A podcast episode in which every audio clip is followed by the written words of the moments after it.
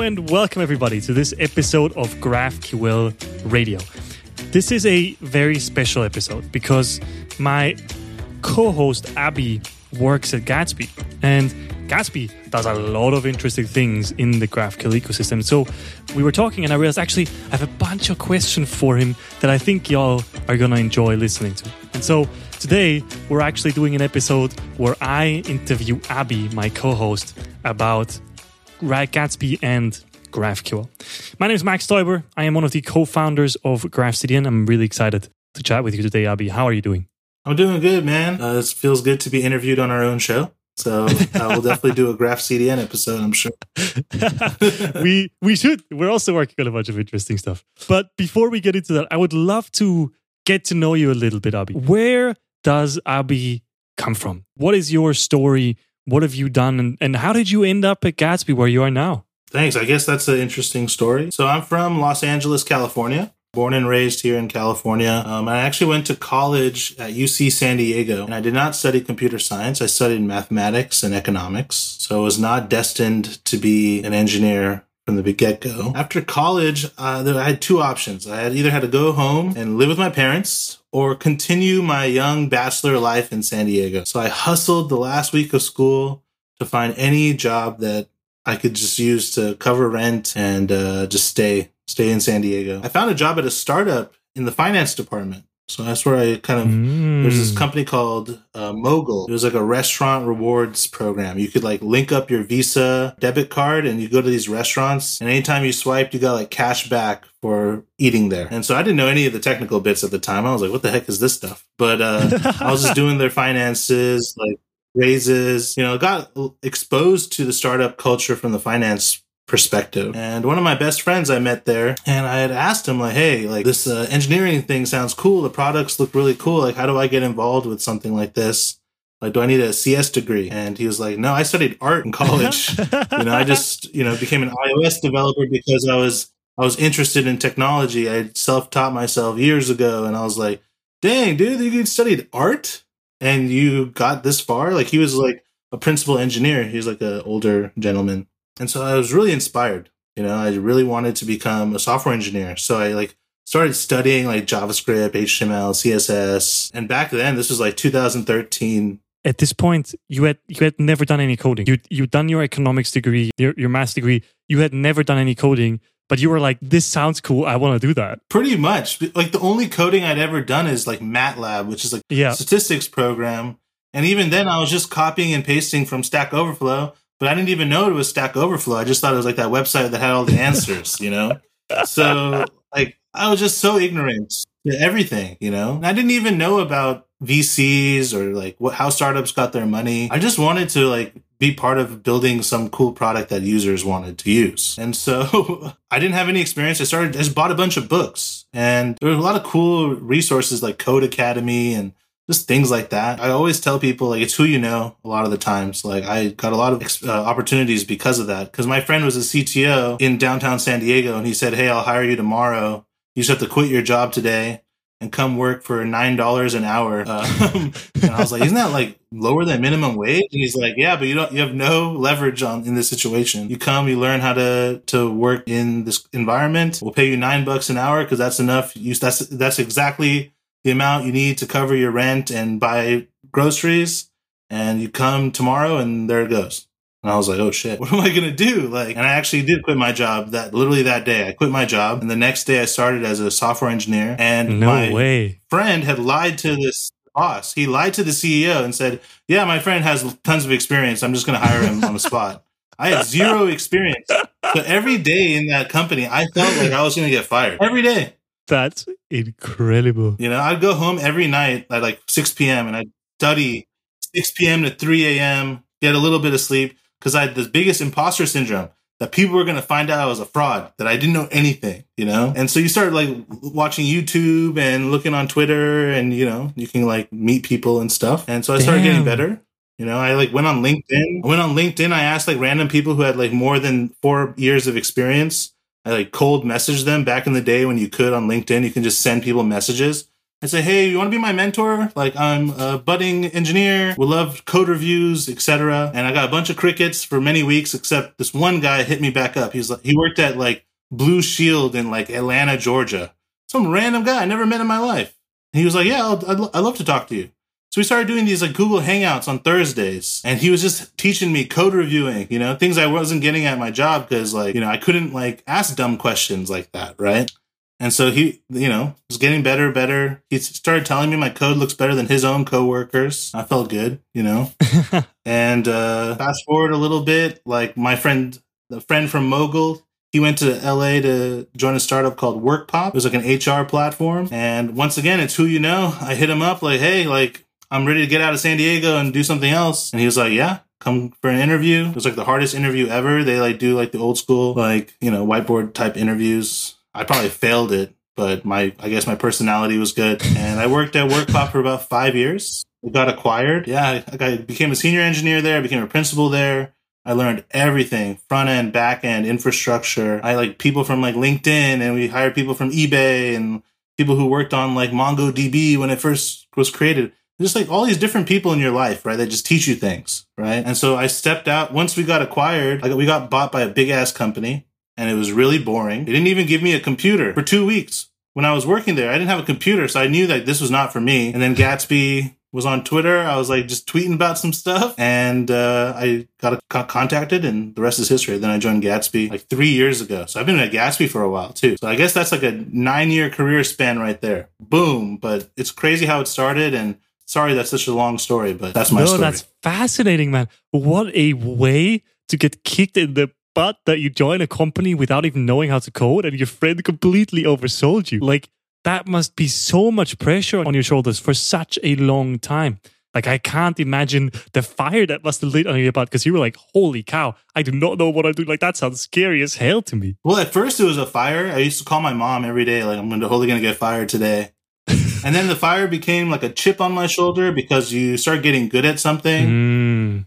and you realize that you're better than other people at it sometimes. And then you're like, well, I don't have a degree in this CS stuff, so I don't get the nice bonus packages or entry salary as high as others, you know? And that brings you, gives you a chip. And then you like start being an asshole sometimes. And then hopefully once you hit this level of maturity, when you're okay with your career and how you got here, the chip goes away and people just respect you for your experience. Not about your degrees or where you came from. No one cares that I went to college at UC San Diego anymore. They just know that I'm good at what I do, right? And I care about it. So uh, if anyone listening has gone through that experience and has a chip right now, it'll go away trust will go away eventually. I absolutely agree. For for context, I, I worked with Abby at, at Gatsby for a little bit while I was there. I had no idea about any of this. I am learning all of this today. Right. I, I just knew Abby as a as a really technically talented coworker. And I'm I'm excited to do the podcast with him now, but I, I did not know any of this. Right. And I it's the same for me, right? I, I didn't study. And, and and people sometimes are surprised when I tell them that, but really nowadays it doesn't matter. If you're good at what you do, where you learned it, how does that matter? Yeah. Right? As long as you're good at engineering, which is difficult to learn, admittedly, right? And it takes time and you definitely have to put in the effort like Abby did. But if you're good at engineering, what does it matter which college you went to or, or, or if you even went to college at all or what you studied, right? That doesn't matter. Like you're, you're good at your job. That's all that, that really matters. Yeah. And it doesn't matter how old you are, too. I mean, in your case, yeah. like writing the libraries that you did at such a young age, it just shows that you're interested in something and you had the time to devote to it you know? Yeah. It wasn't that it was like intrinsically hard or you're so smart. And i'm not saying you're not smart right? It's just the the grit and effort there that you put in. And that's why you're such a prolific contributor in open source and your libraries etc is because regardless if you were working at a company or not you still care about the ecosystem still care about the topics that we work on you know? You don't have to get paid to care about those things. And i think that separates people who went to school for this and maybe you know they did it because they followed a trend or they kind of fell into it and they actually love it and you know there's a difference between the i think the caliber of those engineers out there what i love about your story is that you kind of decided that you were going to love this and tried to make it happen without having really ever done it right like you had this economics degree you were working at the startup yeah. as sort of like the, the finance guy, and then you're like, this engineering thing sounds cool. How can I make that happen? And you quit your job to go join a different company with basically no experience whatsoever. And you were like, I'm gonna be an engineer.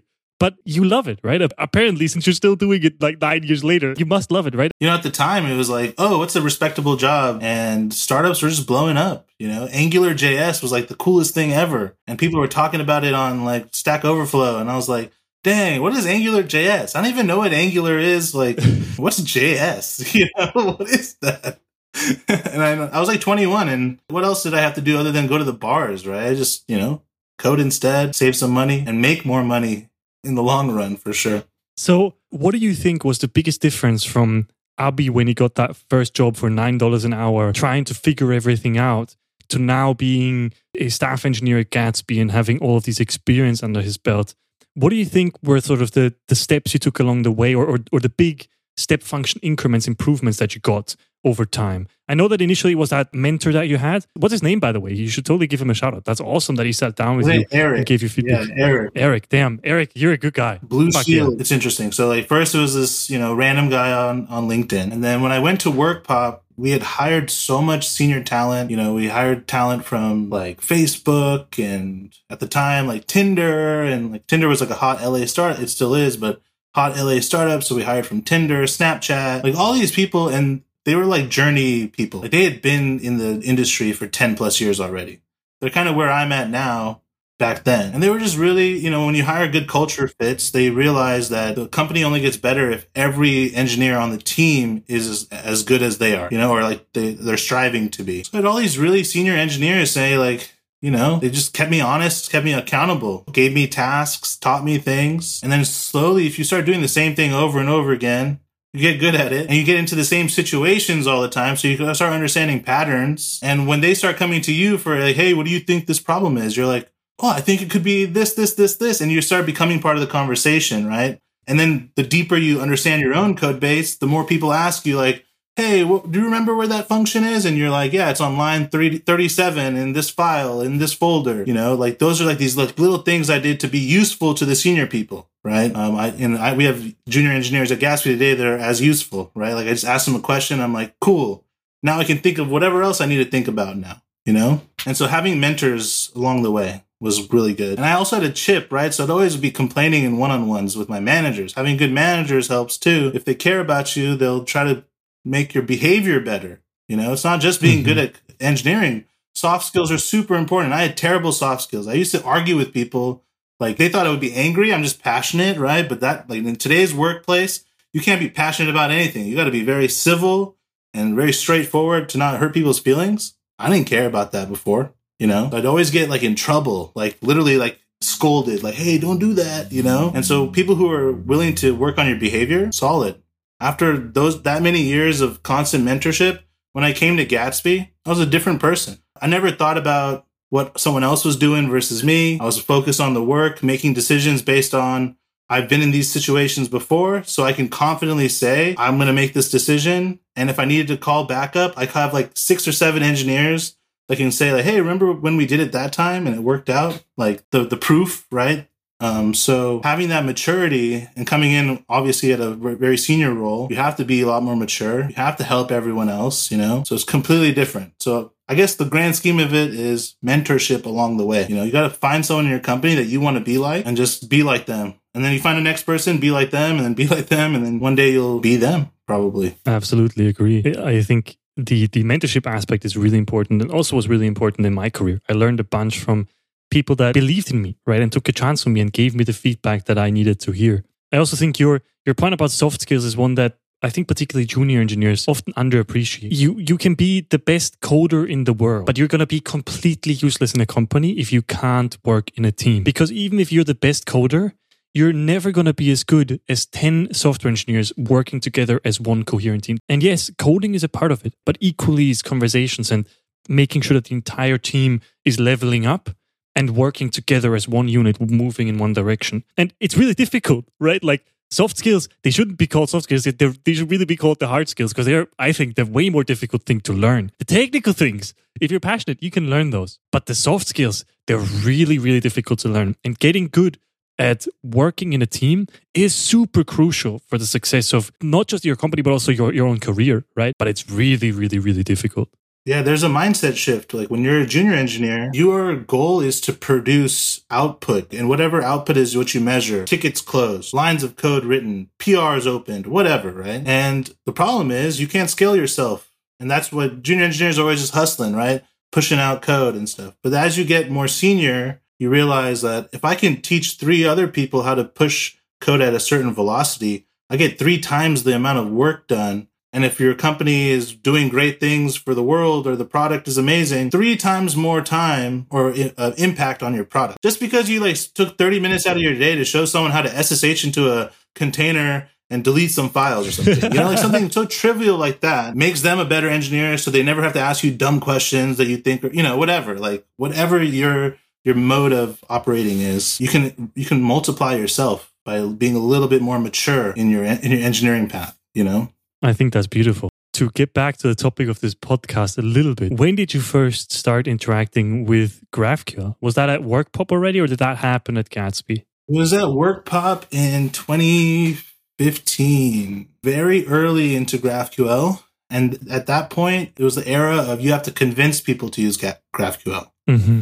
So I lived through that, um, having to write big proposals on adding a GraphQL server to the, the code base and really like negotiating like, oh, we're only going to do one resolver first, you know, and we'll see how it goes. And then the boss is like, okay, how are we going to track metrics on this? And then we're like, well, there's no instrumentation libraries for GraphQL yet. Okay.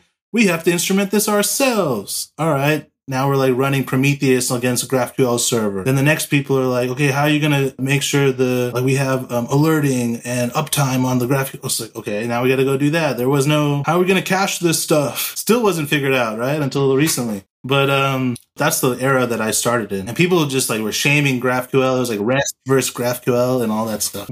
Why at that time already were you like at WorkPop, we should use GraphQL? What was sort of the the problem you were trying to solve or, or why in 2015 where you're like we should bet on this super early technology where we have to build our own instrumentation alerting caching? How did that come to be? So we made a very i don't want to okay i'm not trying to be mean when i say this. In 2014 we built workpop initial product with meteor js mm-hmm. and if those who don't know meteor js it had a essentially client it was a full stack framework where you could like essentially have like MongoDB on the client and the server, and you had this special. You weren't using REST; you were using WebSockets for everything, and so we were in this like world. And the problem with Meteor is if your site is very static, you don't need to have like live query subscriptions on every page. You know, it's not something that your app needs.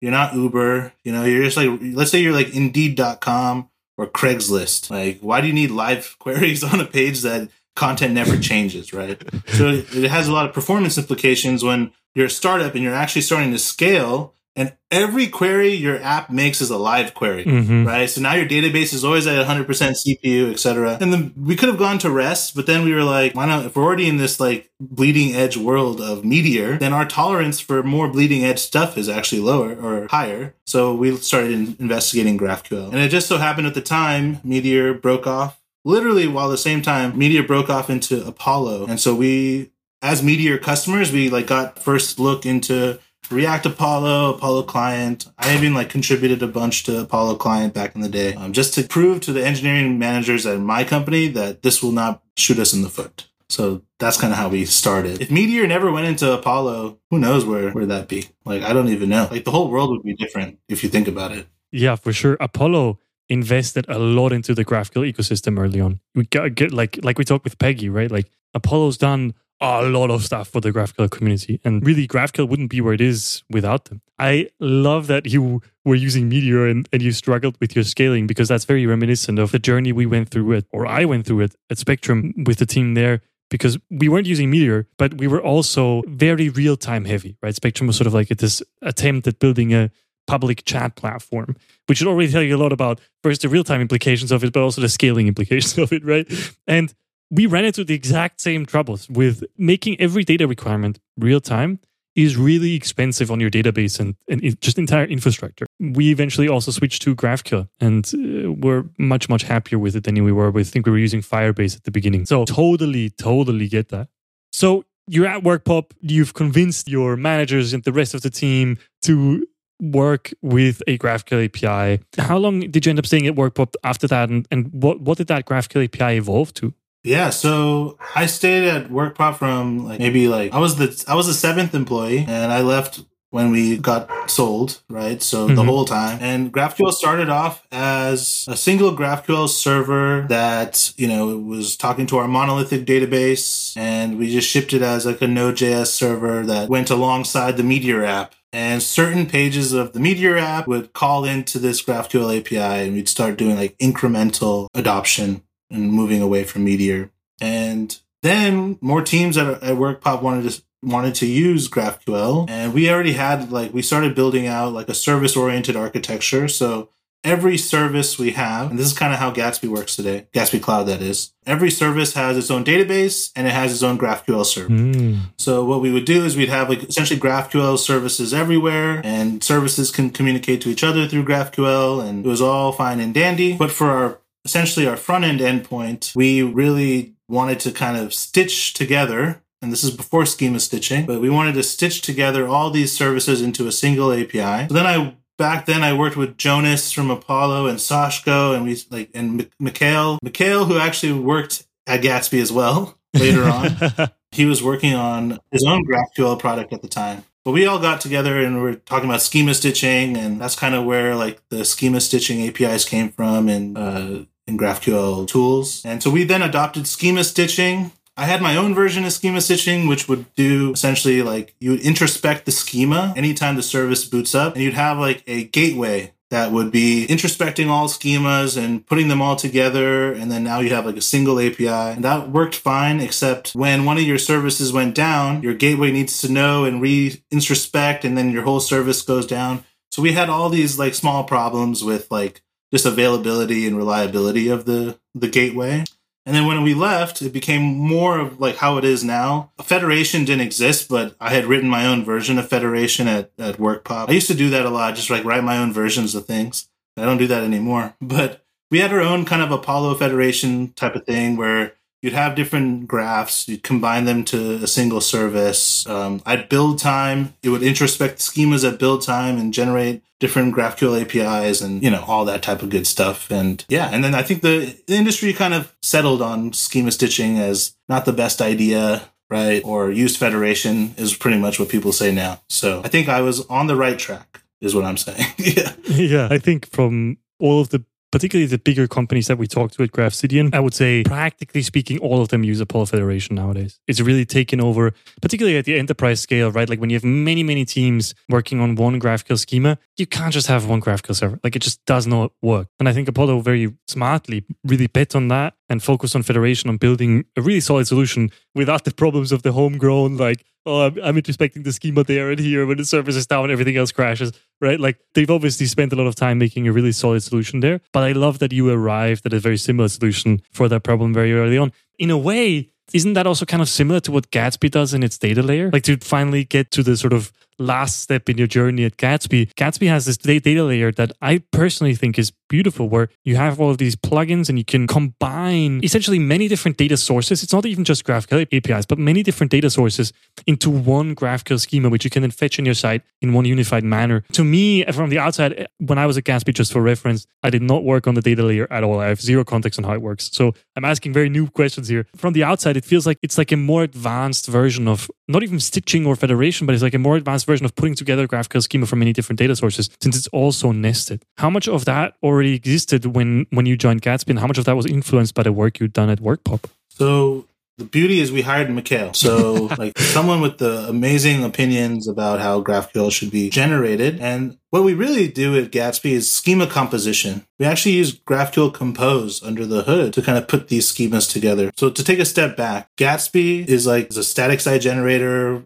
Jamstack application builder, whatever you want to call it. And it, it uniquely has this data layer which is driven by what's called source plugins, which is just essentially like Node.js little helper functions that the plugin system needs. So you can like source data, you can change data, etc. So if you have a data source, let's say it's your private API, you can implement a source plugin and it can fit right into Gatsby and be part of what we call the Gatsby verse, and it'll automatically get added to the Gatsby data layer. What is the data layer? In a traditional GraphQL application, right? You have schema, resolvers, and then the resolvers do something, right? They maybe hit a data loader or they hit the DB directly or some service, whatever. In Gatsby, it's very similar. During the build step, we source data, which we then essentially is making fetch calls to every data source, grabbing data, transforming it if that's what the source plugin author wants to do. And essentially, we've put all that data in our node store, which is Gatsby's way of saying the Gatsby database. So now, similar to a traditional GraphQL application, we have a database, right? Then we use Schema Composer, which is like from GraphQL Compose, and either the plugin dictates what the schema should be. The user can dictate how the schema should look as well. But we take all those schema co- combinations and all of that and we combine them into one GraphQL schema. So now you have a schema and now you have your data store. Then Graph uh, Gatsby is really cool because we auto generate resolvers now. So anytime you make a GraphQL query in Gatsby, it goes through this flow, same flow as any other GraphQL application, hits that node store and back. That's amazing. If you've never used Gatsby's data layer, 10 out of 10 would recommend. It is a really beautiful way to get a bunch of data into your website from many, many different sources. It's really the part I love about Gatsby the most. Tell me a little bit about where Gatsby's going now. What's happened since then? You've you've built this static site generator. What happened next, and where is it going to go after that? Yeah, so since we're in like the Jamstack ecosystem, we kind of have to follow the trends as well. Last year's big trend was serverless functions, no doubt, right? And platforms like Netlify and Vercel, they already had that. One thing that Vercel is amazing, and like functions are like that native experience in there and their platform makes it all easy, right? And just being honest, like I was like, I want to copy that. That's cool. that's like a good experience. As opposed to Netlify. Netlify, on the other hand, you have your site and then you have like your functions and you have like, you know, you upload your functions differently than your site. Or I guess you could do it in some plugin. I don't know, right? Like for me, if the framework just did it, that would be beautiful. So we built Gatsby functions, which is like native to Gatsby. You can write cloud functions we automatically deploy them. Um, if you're using Gatsby Cloud, if you're using Netlify, that works as well, whatever. All the other platforms probably support it as well. So that was the first thing. And that was like our kind of stance to say, hey, we're not just a static site generator anymore. We're trying to be somewhere in the middle. So you, like people have options. So form submissions now and fetching, you know, third party data if you need to, or any of the number of use cases are now unlocked for your static site. You can do authentication, Stripe checkout, whatever. So that gives you a lot of power. Then people asked us for SSR, right? And so we were like, okay, we can build SSR, but SSR isn't really like the Gatsby way of handling things. Like if you already have a data layer and you're using SSR, then this SSR is mainly for your third party APIs or data that's not sourced from Gatsby. It's for things that are the stock tickers and uh, whatever other uh, personalized content experiences that you need to build. So we built SSR now you can do, you know, third party data fetching and then render your site. Cool. But we wanted to add the Gatsby way of how we think about SSR, which is called deferred static generation. Another three letter acronym, DSG. and what that allows us to do is essentially like build Gatsby pages on demand. So for example, you go through a build and you marked a page as deferred. The only time we actually run the page is like build queries it needs, the HTML generation, etc. if someone requests it. And then upon first request, we go do the build for that page and then we cache it. So n plus one requests always hit cache. That's been a big game changer for Gatsby for big sites that have thousands and thousands of pages that no one ever looks at, yet they're spending huge amounts of time building them. And we call that the jam tax. There's a huge jam tax in the Jamstack ecosystem. So, you know, we just wanted to reduce the jam tax by doing that. So that's what's happened since. What's happening going forward is we're doubling down on that. We're trying to make the whole Gatsby platform as fast as possible, like fastest builds, no jam tax, all the same features, right? Not losing any features for for that, not trading reliability for scalability. So we're kind of doubling down there. And the data layer, we're doubling down there as well. So I think the data layer will look a lot different in the next year. It'll be a little bit more accessible potentially or ergonomic for maybe not just React, to be any other place that we want to go. That's incredible. I think the DSG was a huge step in particular because I know that when I was at Gatsby, a big focus was enabling big websites to be static because of all the benefits that it brings. Yeah, but when you have tens of thousands or even hundreds of thousands of pages, you have tens of thousands or hundreds of thousands of pages. You know what I mean? Like there's no arguing that. Like you just have that many pages. And when you have that many pages, builds are just gonna take a while. Like you don't have an option. It is going to take a while. And so I think DSG was a beautiful solution to that. It, it essentially mixed the benefits of fully going SSR and, and rendering on every request with the benefits of static websites where it's like it's super fast once it's built. And now you've got that you're in this beautiful world where your builds don't take forever, even if you have tens of thousands of pages. But then every page load except for the first one is essentially instant since it's cached at the edge and it's just a static website after that. Right? And I think that that's beautiful. Yeah, and like it doesn't take that long to load some pages. I really it really depends on what you got going on your website. That's been the biggest challenge working at Gatsby or in probably in any framework, I'm sure, is you don't know what your users are doing with your framework. Mm-hmm. You can never tell. And every week there's always some random bug, like some users having some problem, and then you're like, damn, like why did they write their code like that? you know? And it's because they didn't understand. It's it's our fault, you know, really. If they're doing the wrong things on our framework and then also having a terrible experience in Gatsby Cloud, it's ultimately our, our fault. But it's like so surprising. People like misuse or, you know, they don't read the docs and their all their builds fail or they take five hours because they're like loading up like all of TypeScript into a file. And we're like, you know, there's just so many different cases. It's weird. Yeah, that also was something that stuck with me from Gatsby was that Gatsby does so much for people that they end up doing even more with it, right? And they end up doing so much with it that you're like, what are you doing here? Like this, this is not how we intended this to be used. And you have to be really careful to design abstractions really well so that people don't end up falling into foot guns. And I think actually Gatsby's now struck a beautiful balance there. Yeah, we once had like a customer that had like 500,000 pages on their site and it would take like 10 hours to build and we time out builds after an hour and a half. So we had to like give them a special timeout window. and then they had to promise to us that they don't, they would only build the site like three times a month. And like with DSG and all the improvements we've made, like they were able to defer most of those pages and actually can build at a you know higher frequency than what they want. So I think we're moving in the right direction.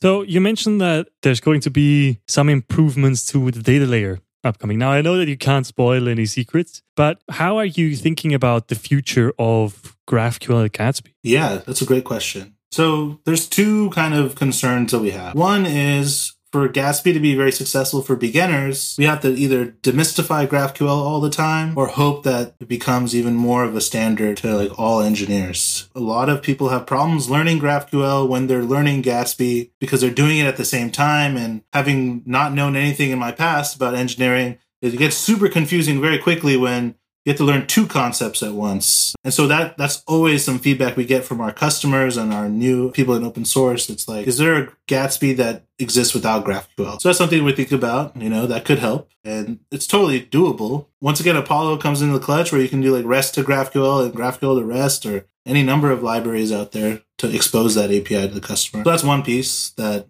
needs to needs to change and get better. The second part is if we are going to double down on GraphQL, then we need to have less foot guns all the time. And that's the problem with the plugin ecosystem is without the right like governance on how the plugin is built, what utility functions are shared with these plugins, right? You can't guarantee the same quality of every plugin then because no one's writing it the same way. Even internally at Gatsby, we have we own a bunch of source plugins. They don't all look the same, you know? and that's confusing to the developers out in the ecosystem trying to make their own. It's confusing to us because we don't know how to debug it the same way. And when mysterious errors happen from some source plugins that we do not know, it's like the biggest Sherlock Holmes case to figure out what the bug is. You know, it's not like we don't have like the intuition built up because nothing's the same, right? And so that's the second part. If we're going to double down on GraphQL, then this whole ecosystem of Gatsby, the Gatsby verse, we got to start doing some things opinionated. Like this is what you do. This is the best way to source data. This is the best way to render a page. Kind of like the angular way of doing things where you just tell people what to do and you say, okay, that's the way it is, you know? um, so that's some things that we're thinking about. But then for GraphQL in particular, we're thinking about GraphQL subscriptions, how that can like ease the ease some of our our pains uh, when we're generating pages really quickly. You know, we have like the whole composer model and you know we want to like standardize how types get generated and then like obviously for the dx experience you know having type gen autocomplete like the things that people love that prisma made famous essentially just awesome typescript autocomplete you know for me, I always want to optimize for people not talking to me. And doing these things means people figure out their issues on their own, you know? I love that.